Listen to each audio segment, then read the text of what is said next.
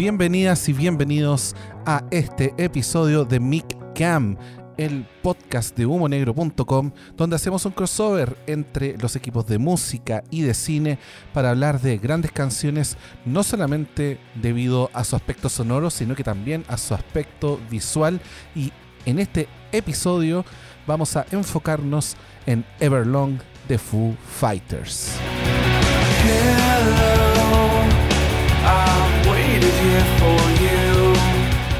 Mi nombre es Manuel Toledo Campos y vengo desde el podcast de música y en este capítulo estoy junto con el señor Claudio Tapia desde el podcast de cine. ¿Cómo estás Claudio? Bien Manu, ¿y tú? Aquí estamos preparados para hablar de esta canción eh, que llega desde agosto del 97. Eh, al tiro te tiro el dato de que fue el segundo single del segundo disco de Foo Fighters, The Color and the Shape, y que este video además está dirigido por Michel Gondry, que me imagino que tú tenés algún dato más, eh, por qué también eh, este nombre se nos hace tan conocido y reconocible también dentro del mundo de los videoclips. Ah, sí, pues Michel Gondry, sobre todo en ese tiempo, había trabajado con con Bjork sobre todo, muchos videos de Bjork que en ese tiempo eran, eran grito y plata, eh, O'Connor, Daft Punk, Beck, Massive Attack, incluso trabajó con, eh, le hizo un video a The Rolling Stone, uno o dos creo que fueron. Eh, y por supuesto era muy cotizado Michel Gondry en ese tiempo. Eh, y llegar a trabajar con Foo Fighters y darle este video fenomenal que los posicionó sobre todo en la época de, de MTV hizo que la banda estuviera en primera línea de visibilidad. Eh, por supuesto, Michel Gondry, todos lo conocen, es masivamente conocido por su película Eterno Resplandor de una mente sin recuerdos, en la que actúa Jim Carrey y Kate Winslet.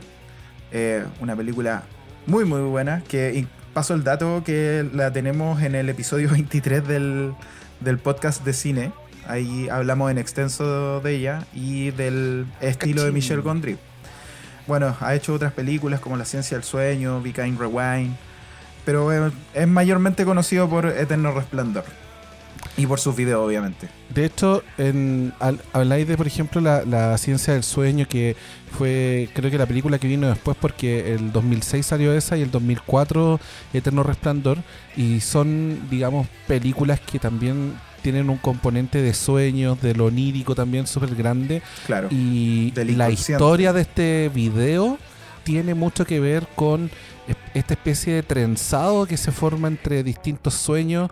Eh, pareciera ser como una forma precursora también de, de utilizar este tipo de dispositivo narrativo también para hablar también de cierta historia. En este caso en un formato más corto, que igual es divertido también de que se supone que eh, tuvieron que alargar un poco, hacerle una especie de fanfarria más a la canción, porque el video duraba, porque es una gran historia, entonces duraba mucho más, duraba casi 40 segundos más que eh, el track eh, normalmente. Entonces claro, tienen, que hacerle un alargue.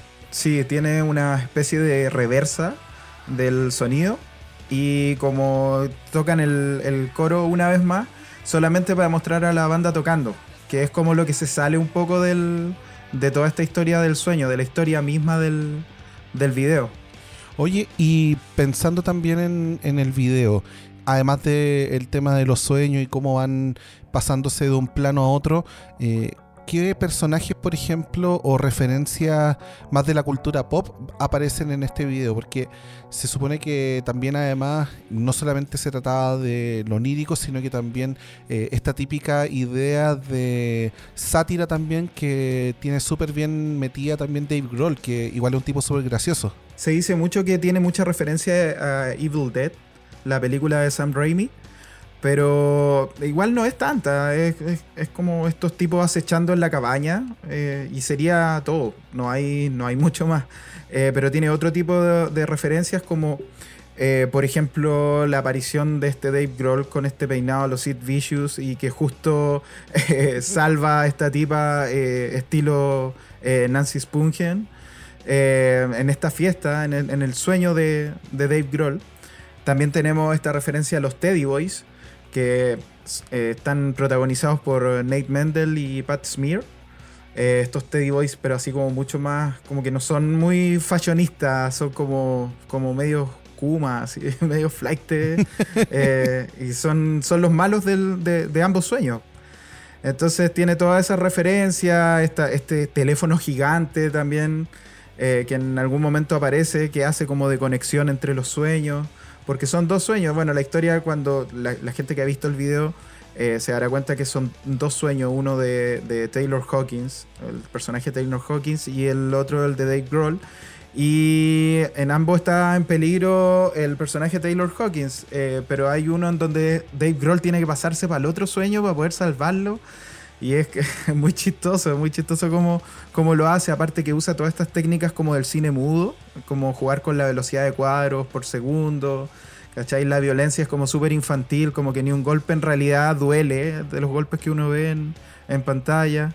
Entonces es una, es una historia que se, de alguna manera se adecua a una canción que, que no tiene mucho que ver ni en su letra, ni incluso en su estilo con, el video mismo. Pero tiene esa especie de, anhelo, de espíritu de, estar esperando algo, eh, y en este caso también tiene que ver como con, lo surreal. Me imagino que también el video puede darle un matiz distinto a la forma de recibir la canción, que espero que también sea algo que eh, abordemos también en otros episodios de Mick Camp cuando eh, el video te da un giro a cómo entendiste la canción. Em, y esta canción fue un giro para la carrera de Foo Fighters, porque mm. el primer disco, eh, el homónimo, eh, todavía era un trabajo muy de Dave Grohl el solo. saliendo de Nirvana, saliéndose un poco de esa sombra a nivel creativo, y este ya segundo disco era el momento de probarse, era el momento de decir, esto es esto soy yo y esto es lo que valgo.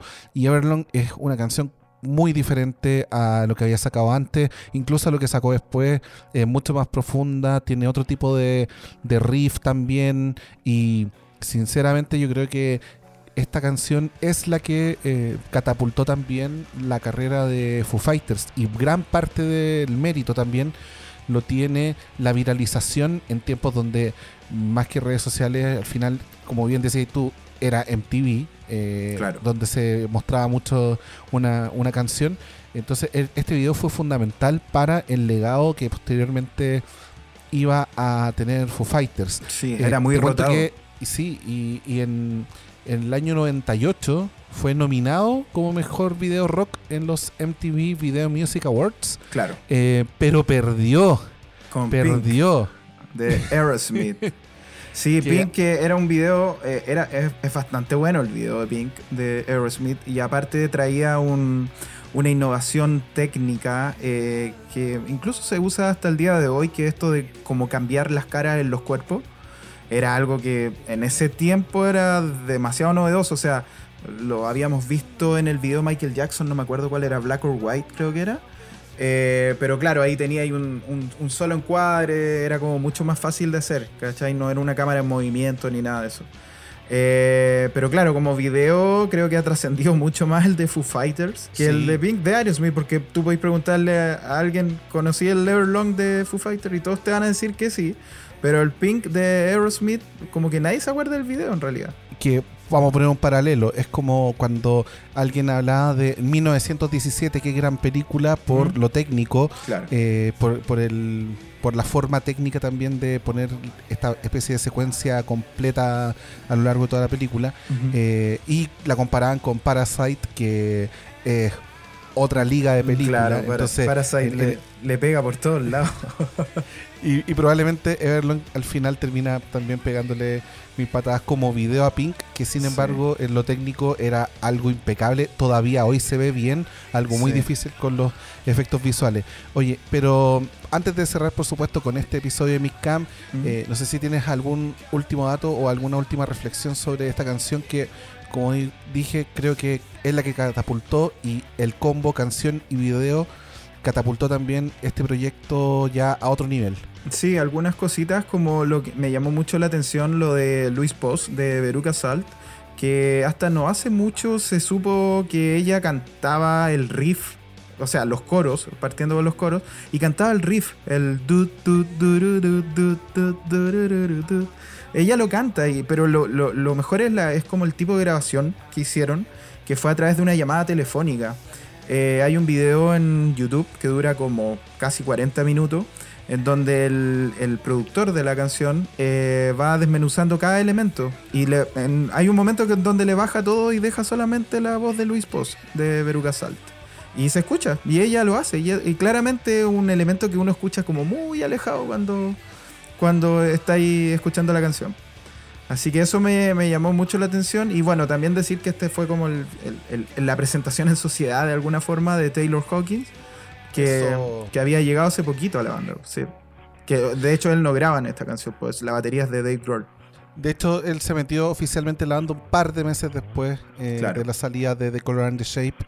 Y ya eh, después se convirtió con el carisma también eh, en uno de los miembros más reconocibles de eh, Foo Fighters. Oye, pero bueno, esto ha sido mi cam. Eh, este episodio ha sido dedicado a Everlong de Foo Fighters, dirigido el video por Michel Gondry. Y te quiero agradecer mucho, Claudio, también por haberte sumado en este episodio. Invitamos a la gente a escuchar los podcasts de cine, de música también. y siguientes episodios de Mi Cam, como siempre todas las plataformas de humonegro.com, arroba humo negro en todas las redes sociales y será hasta una próxima oportunidad. Chau, chau, chau. Chau.